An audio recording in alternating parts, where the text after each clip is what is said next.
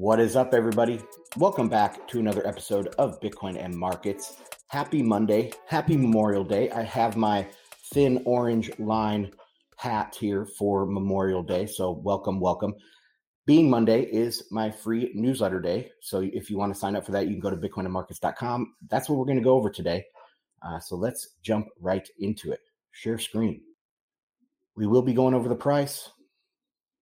We will be going over all sorts of uh, macro news, Bitcoin news, all sorts of stuff. Here is bitcoinandmarkets.com fundamentals report. Oh, I did make the de-dollarization and inflation post uh, uh, out to the public, I guess, accessible to the public because it did go out first to my paid members here on Bitcoin and Markets, but it is now free for everybody. So every week I start off with a meme, and I probably have used this meme before. It's a pretty common meme out there in Bitcoin, but it is important, especially after the conference last week uh, or two weeks ago now, and uh, Bitcoin's bull market perhaps starting off anew. This meme is very appropriate. So most people think that Bitcoin is part of crypto, when in reality, crypto is part of the legacy system. It's just another scam of the legacy system where Bitcoin is something unique. So Bitcoin is uh, out there by itself. It is not part of crypto. Okay. Every week I start off with a snapshot of Bitcoin. And this is, uh, I tried to cover all the bases here in just a real quick table. So you can see the weekly trend. We bounced on support. We're going to take a look at that um, chart here in a few minutes. The media sentiment, I'm finally going positive on this. Um, again, this is not scientific, it's just my own personal uh, evaluation of the market. It, it was extremely negative there for six months to even a year. And now it's starting to go past neutral into the slightly positive category due to things like the new budget is not does not have that Dame tax, the Bitcoin mining tax in there. So we're going to cover that news as well here. Just slightly positive for the media sentiment. Network traffic is still high. It keeps actually ticking higher and higher. Um, if we go down here a little bit on the table, you can see the mempool is at 220 up this week from last week at 215. However, the fees are still very manageable, as you can see. So network traffic is high, mining industry is stable. Price section, uh, price went up $766 from the last report, almost 3%. We had that big bump yesterday. Markets are closed today, so, you know, uh, we're not seeing any sort of reaction from the stock market right now. Uh, but we are seeing that Bitcoin is kind of catching up to where the stock market was on Friday, and we'll we'll see that in the charts. Market cap over half a trillion still. Satoshis per dollar thirty six twenty six, and one finney, which is my preferred new unit bias kind of denomination, one ten thousandth of a Bitcoin, is two dollars and seventy six cents. Mining sector is last adjustment was up two point or sorry, 3.2%. This next estimated adjustment in two days is has really picked up over the last week. It was going to be about even on last week's report. This week's report, we're, we're showing about a 2.6% increase in two days. Mempool, like I said, is 220 megabytes. This will be different depending on how your settings on your node and uh, that that type of stuff but according to mempool.space, that is where they have it at 220. Fees for the next block, 193. That is very reasonable considering that it's 220 megabytes in the mempool. And we'll see a colored chart of that from mempool space here in a second. Median fee, that that's to get into the next several blocks, like I think next within an hour. I'm not sure exactly what that uh, cutoff line is, but it's $1.85 to get in the next few blocks. Lightning capacity actually was a surprise this week since the mempool is so full, but fees are down, right? So I talked about this um, a few weeks ago when we had the really high fees, and lightning capacity was starting to drain off and channels were being closed and not reopened and stuff. But now, as the fees have come down, we're starting to see a slight rebound in the capacity and channels on the Lightning Network.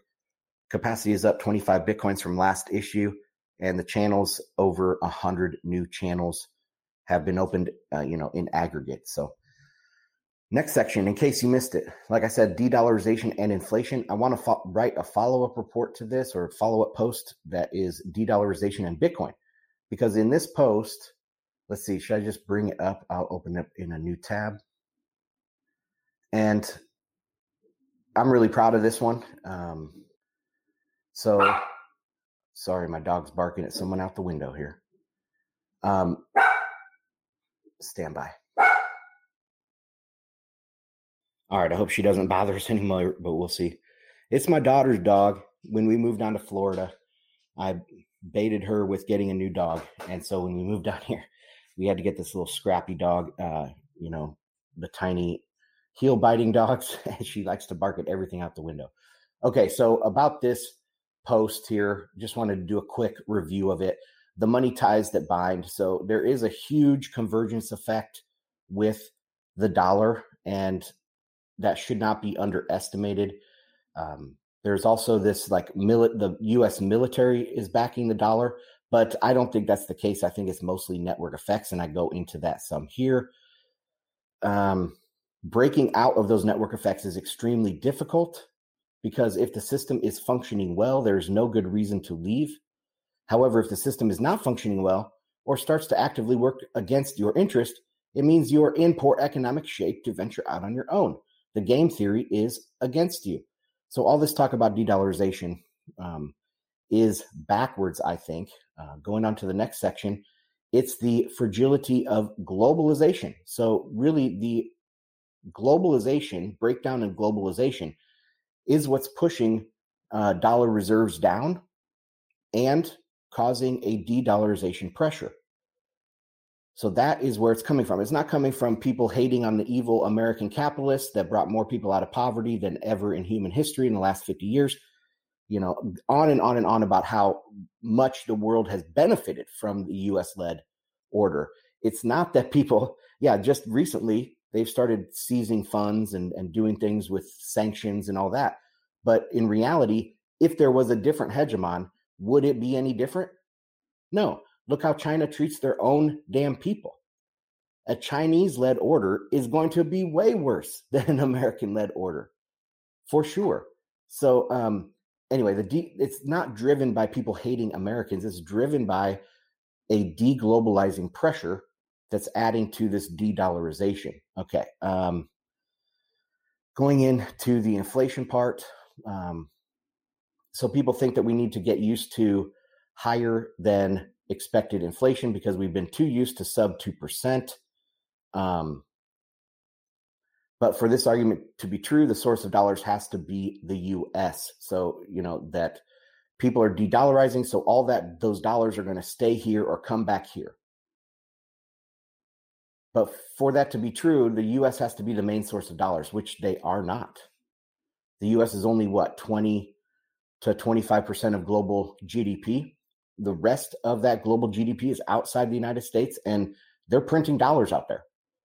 So, no, the dollars are created everywhere around the world, not just in the US. However, if that's the case, um, it creates a, dem- a, demand for US trade deficits. Uh, let me see how I get into this. So,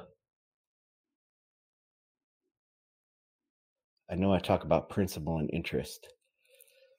So, pretty much, if you create a dollar loan outside of the United States, you have to repay principal and interest. So, you have to pay back the dollars plus more dollars. So, it creates an inherent uh, need for more dollars. How, how do you get those dollars? Either you can continue printing with you know more loans outside the United States, inside of your country, wherever you are, but that's probably not the case if you're sliding into recession. If you're in a bad economy, there's actually going to be less dollar creation in your foreign economy. Um, the other way is to trade, trade for it because everybody's printing dollars everywhere. So you can go into the international markets and you can trade for your exports for dollars. So it's not that the US military or anybody imposed a dollar standard, it's that the um, these people want to use dollars so that they can pay off their dollar denominated debt. And the last way that they do this is they is US trade deficits. So that's just the, the uh, tertiary way that they get dollars to pay off their dollar denominated debts. Um, I mean, it's an important way, but it is uh, just a third way to do it. And so that has pressured the US into trade deficits. And, you know, people will, these other countries have competed to be low cost labor, to be these different parts of the supply chain. But as the supply chain breaks down, there's going to be less dollars coming out of the United States, less dollar creation within these foreign countries, et cetera, et cetera. The dollar should go up. So anyway, uh, my conclusion here, if you want, I recommend reading the whole thing because I'm not doing it justice right now. But um, the entire end of this is deglobalization leading to de-dollarization, involuntary de-dollarization, and that will lead to deflation. So what we are left with is the order of operation from deglobalization to de-dollarization to deflation. And in my next post or series, a part of the series, I want to say how that is now extended to Bitcoin, right? From deflation to Bitcoin. And if you're a listener of my content, you probably have a good idea where I'm going with it, but I want to get it all down. So somebody recommended this on the Telegram to just get my thoughts down. Uh, in a book or in a series of posts or something, and then I can just direct people to those posts instead of uh, on Telegram writing a book. I think people might be tired of me writing a whole book in response to stuff. But anyway, I linked to that on the report. Uh, community streams. There were two live streams reposted to the podcast feed. If you're not subscribed to the podcast feed, just search for Bitcoin and markets in any podcast app. FedWatch came out as well last week. Okay, Bitcoin headlines. New laws in Hong Kong allow retail investors to trade Bitcoins. Quote On Tuesday, Hong Kong Securities and Futures Commission released the outcomes of its uh, consultation on retail participation, confirming its decision to allow individual investors to trade Bitcoin and other cryptocurrencies starting from June 1st. Now, that date is very important. It is coming up extremely quickly. I think they can already trade Bitcoin ETFs based on cash futures on the CME. But this new thing coming out June 1st is opening up more trading opportunities, more ability to um, use Bitcoin and hold Bitcoin and all that stuff uh, in Hong Kong and to Chinese investors in general. So this is a huge thing. I say it is hard to overstate the significance of this move. June, ver- June 1st could see massive volatility as Chinese gain access to Bitcoin again through this Hong Kong law. In previous eras in Bitcoin's history, China was the main source of liquidity and demand. It could easily be a source of massive buying demand because there are trillions of yuan searching for a way to get out of the country. If you add this to new demand, or sorry, if you add this new demand to the constant buying pressure recently announced by Tether, and the ongoing buying of MicroStrategy. And I'll add just plebs DCAing, right? $10 a week times a million people. That's a huge amount of demand for cold storage. The circ- circulating supply of Bitcoin is being drained rapidly. All right, next up is Chinese state media removes video on Bitcoin after Binance CEO calls it a big deal. Uh, CZ is a salesman. I won't call him a scammer per se. His exchange has withstood the collapse of the worst elements in the space, but that shouldn't be construed as an endorsement. In this video, and I had to link to it because some reason my uh, ghost implementation on my website wasn't uh, embedding the tweet. But anyway, so uh, Chinese state media is openly discussing Bitcoin and the new Hong Kong law. The video has since been taken down in China, attempting to minimize the hype and potential capital flight, in my opinion but not before it went viral. CZ's assertion that Chinese state affiliated media company talking about crypto is a big deal arises from the fact that China imposed a blanket ban on cryptocurrency activities in 2021.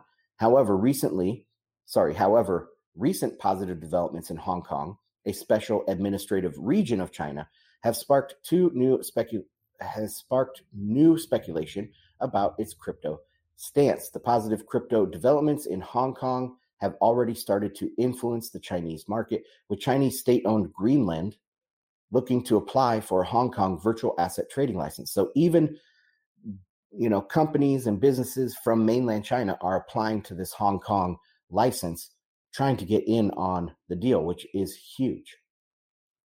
Okay.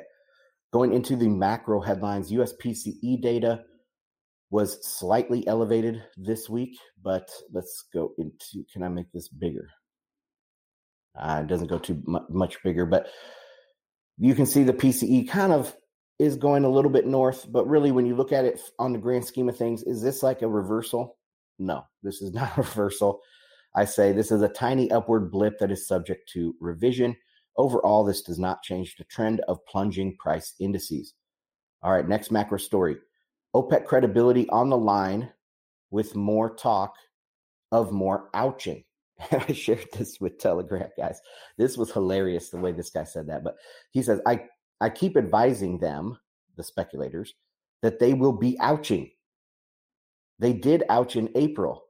I don't have to show my cards. I'm not a poker player, but I would just tell them to watch out. And that is the energy minister uh, of Saudi, of Saudi Arabia. And then there was some back and forth after this from Russia. Russia does not want to cut production because, of course, they need the money at this time. Eh, but Saudi Arabia, uh, there's kind of a back and forth in OPEC Plus. So we'll have to see how this turns out. It doesn't really matter though, because the more OPEC cuts, the more they actually hurt their consumer who is going into recession and yes, it's bad for the producer too, but if the producer hurts their customer, they're just going to extend the hard times. They're going to extend the recession, you know, and there, there's no quick solution to this because I mean they're they can cut production if they want to, but they're they don't realize that they're being counterproductive by this. Okay. Well, they probably do know that, but they don't care. World's largest real estate market on the brink of collapse, says experts. And I went through this on FedWatch, but I wanted to make sure I included it here because there's several things out of China this week, and I think this this one showed the best um, numbers to kind of how to think about just how bad is it getting over there in China. Um, their largest cities, so this is previously owned homes in China's largest cities, all showed double digit declines in April. Among them, Beijing fell 37%, Hangzhou fell 32%, Shanghai fell 26%, Nanjing 13%. The worst decline was in Hefei, which plunged 40%. Um, a lot of people I heard out there saying, oh, people are just bearish on China, like irrationally bearish, or they're discriminating against China because they're so bearish on China. Uh, they're just dollar or they're just uh, um, U.S. bulls. But I think this is a slow motion collapse of the system. It might take years. We don't know uh, to see the full extent of the crisis.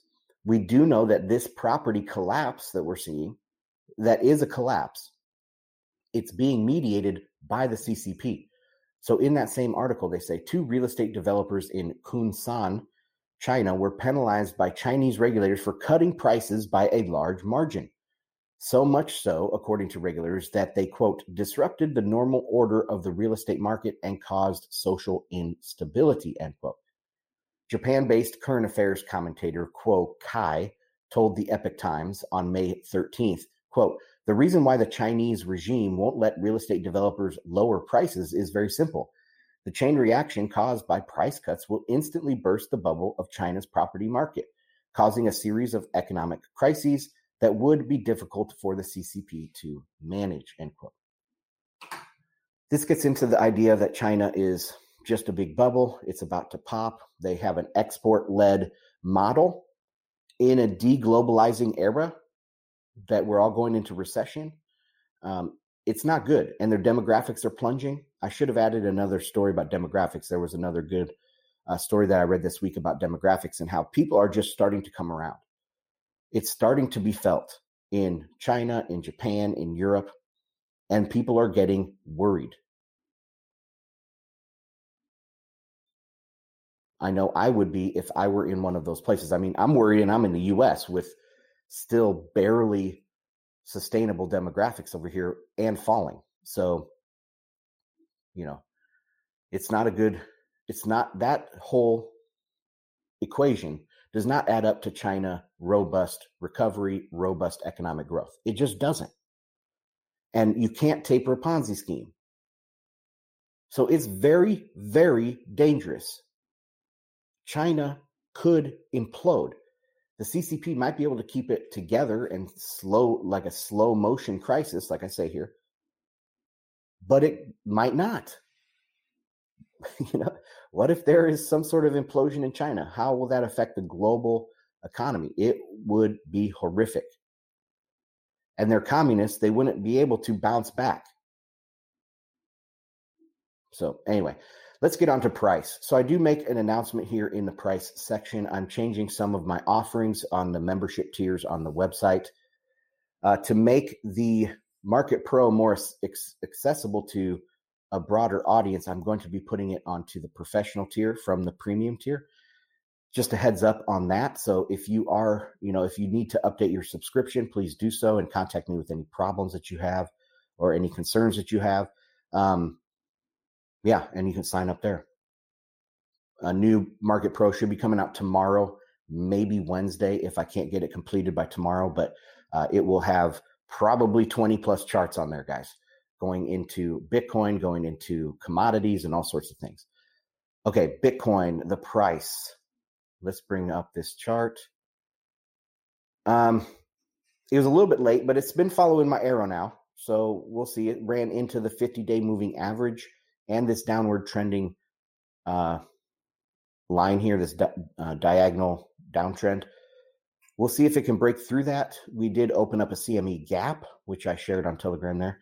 So that usually has a uh, gravity to it uh, that might pull the price into closing that gap before we go higher, uh, before we break that 50 day moving average. But if we do, if we can get up to 28,500, I think 31,000 is right around the corner and chipping away at that the red resistance you see here on the the chart um, after that there's not much.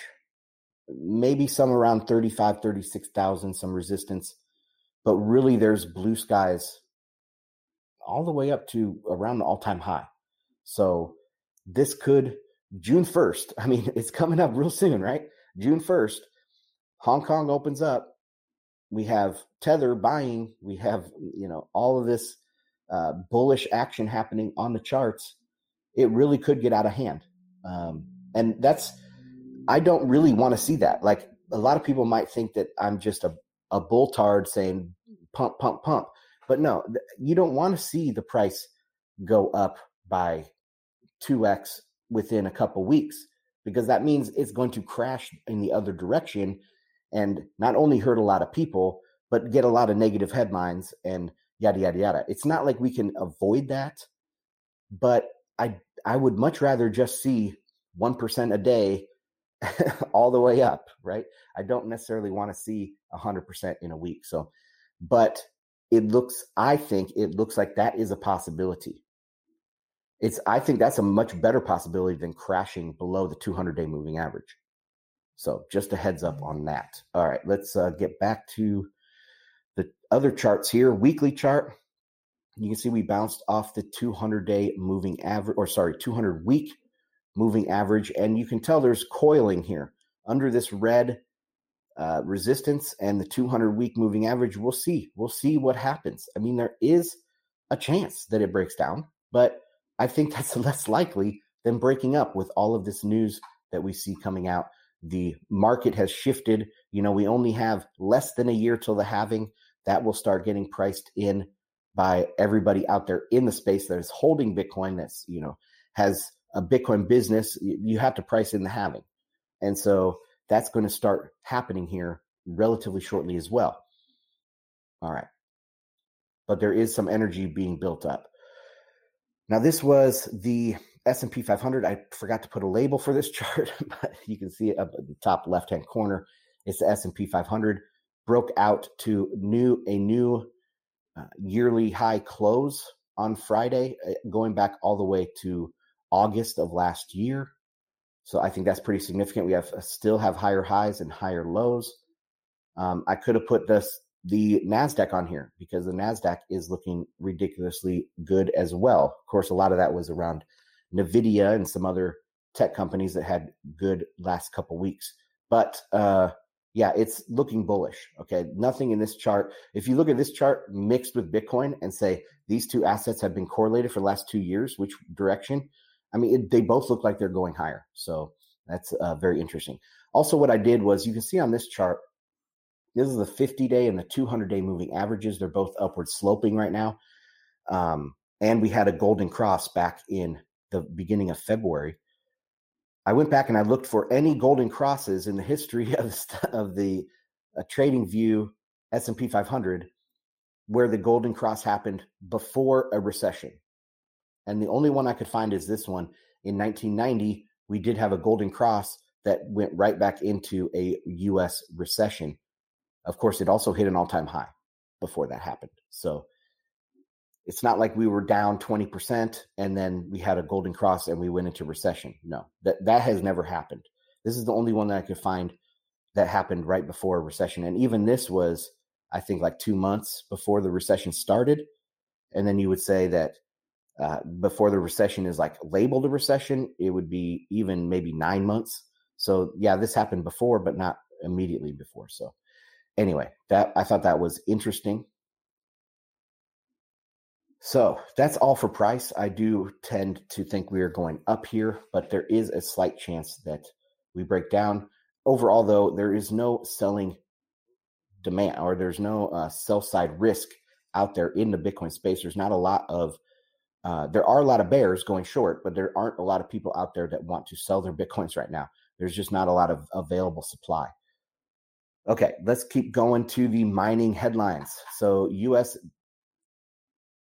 U.S. debt ceiling deal blocks 30% Bitcoin mining tax from a congressman. So, as expected and predicted here, like right as this Dame tax came out, I said this is not going to happen. And then last week I wrote about how uh, Loomis or Lummis, the uh, con- uh, senator from Wyoming, how she said at the conference that that's not going to happen. And now it's definitely not happening because it's not in this spending bill. So I thought that this was very interesting. As the details of the agreement reached between Joe Biden and McCarthy on the U.S. debt ceiling were made public Sunday, one notable part of the deal appears to have blocked some taxes proposed by the Biden administration, including the digital asset mining energy excise tax. Very, very interesting, very bullish for Bitcoin as well. Okay, next headline for mining. For the first time ever, the Bitcoin network has dropped below 300 giga kilowatt hours. I don't know what that, what that uh, that number is there, that denomination, giga kilowatt hours, I'm guessing, in emissions. Uh, so this is from Daniel Batten. He's been doing some great work. New all-time low. For the first time ever, the Bitcoin network has dropped below 300 giga kilowatt hour emissions. It's taken just over three years to have its emission intensity. No other industry is reducing its emission intensity at such a rate. Boom, shakalaka, baby. I mean, I, I don't necessarily care other than this is huge PR victory. Okay, huge PR victory. Uh, I don't really care. I'm not a big environmentalist at all. I, I think the more energy you burn, the better. So, uh, but anyway, this is very, very interesting. The emissions from the Bitcoin mining network have continued to decline. Great PR victory there. Okay, let's go into the hash rate. So the hash rate is extremely stable, but starting to tip upward. And you can see this is from SEPA. And over the last couple weeks or last week, it's had we've had a slight increase this whole time, even though the highs are not getting any higher the lows are getting higher, and it does look like it's starting to coil to make a move higher. Of course, there's lots that goes into this. Um, people know that my longtime listeners know that uh, miners are exposed to the deep fundamentals of supply and demand in Bitcoin. So if they are confident and doing well, that must mean that these deep fundamentals of supply and demand are doing well, that they don't see any imbalances or mismatches out there. Uh, this just looks like a very confident chart to me. That's what I'm trying to say. Okay, mempool.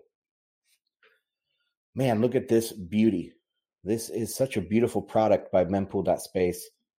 Uh, you can see here, first week of May, we had those very high fees, but since then, fees have been extremely stable. And actually, in the last three days, is this downtrend here in the very far right of the chart. That could mean that we've peaked, uh, at least for the time being. We'll have to see if price is volatile here in the next coming weeks. We'll see more Bitcoin transactions. So, um, I hope that we can chew through some of this before we get a high volatility move one way or the other. Uh, you know, making sure that transaction fees stay contained. I don't mind high transaction fees, but what I, I kind of mind is the, uh, you know, surging of transaction fees. I would much rather see nice, steady increase in fees over the next five to 10 years where in 10 years time you know transaction fees are averaging 25 to 50 dollars we have uh, extensive layer twos out there uh, we have um, you know a couple more halvings under our belt the the reward is low but the fees are uh, making up the difference. That's what i would like to see. I don't like to see the big spikes and the controversy and the negative headlines and all of that stuff but you know like i said before earlier in this broadcast is that's just part of the system okay? It's that's what's going to happen. We might want it to be a smooth adoption process but it's not going to be it's not going to be, especially when we have the halvings. And those are designed as hype cycles to have these deflationary type uh, spirals. It's not even deflationary, it's disinflationary spirals um, in the Bitcoin system. So it's a beautiful thing. I just wish we would it, we wouldn't see these big spikes. Plus, that's kind of a win, you know, when you have these big spikes, that's a win for UDI. That's a win for the naysayers out there and if they can get them, you don't want them to win ever. Um, so, so I don't like that. But very interesting what's going on with the mempool. Okay, and Lightning Network. Last item of the day. This isn't technically Lightning, but it is a layer two. I might change this entire section to layer twos because uh, I don't know if I want to say this because this is a little bit heretical, but my favorite, or I'm the, the layer two that I'm most bullish on is actually sidechains uh, because they're federated. And I think that nation states will use the pegs to have a derivative currency pegged to Bitcoin, just like we had a derivative currency pegged to gold in the past uh, having a sidechain with a auditable peg, then and the sidechain can have different rules, you know, within the jurisdiction. But you can still trade, like you can still trade uh, liquid BTC for regular BTC. You can trade liquid BTC for any other sidechain BTC. So there's ways that you can move this stuff around uh, between sidechains, but the sidechains themselves have jurisdiction over them. So I think it's it's a very interesting concept of the way that will allow these nation states to adopt Bitcoin backing their currency, but with still being able to have some jurisdiction over over their own currency. Anyway, people probably don't like that, but it is a halfway step at least. And I always said that one, most people will not hold their own bitcoins. Most people will never, on the planet, think about this. Most people will never hold on chain Bitcoin. Never. So, how do we get them onto Bitcoin?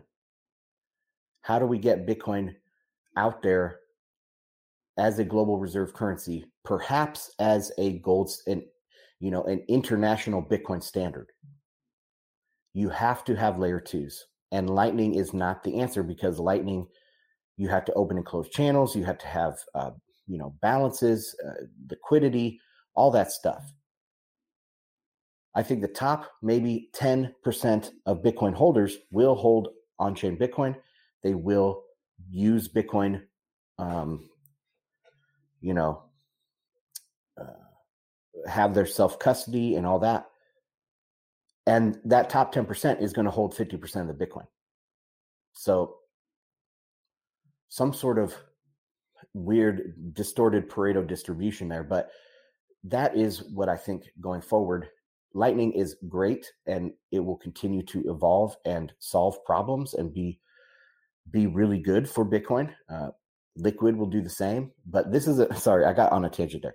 This is another layer two called Ark, and it was has been worked on for a while, but they've just finally announced that they are going live. And let me read this little snippet here. So Ark allows recipients to receive payments without acquiring inbound liquidity while preserving their receiver privacy. Ark is as private as wabi sabi. Does he mean wasabi? I don't know. As convenient as on chain and as cheap as Lightning. Ark is a trustless, distinct layer 2 protocol with multilateral exit. Ark service providers, ASPs, cannot steal users' funds or link senders and receivers. Users retain self custody and can revert their funds to the base layer if something goes wrong on the second layer. So, very, very interesting. Yet another layer two for Bitcoin that can probably be worked in to also be compatible with Liquid, to be compatible with Lightning. I don't, I'd like to see that you can settle back to the base layer. You can revert back to the base layer, it says here. But being able to with exit your funds from Ark, but not to the base layer, maybe exit your funds to liquid or exit your funds to lightning somehow um, that is i think will be the go- the the holy grail being able to swap between layer twos seamlessly without set you know cryptographically but without settling to the to on chain maybe settling once a day as a large settlement or something um, it's just a scalability issue so I'll probably get beat up in the comments for this one. That's what I'm saying right now. Um, okay, guys, that is it for this issue of the Bitcoin Fundamentals Report. I want to thank you for joining me. I'm Ansel Lindner. Check out bitcoinandmarkets.com. Make sure you're signed up for the free report and also check out ways to support me to make this a sustainable full time gig. Thanks, everybody. See you on the next one. Bye.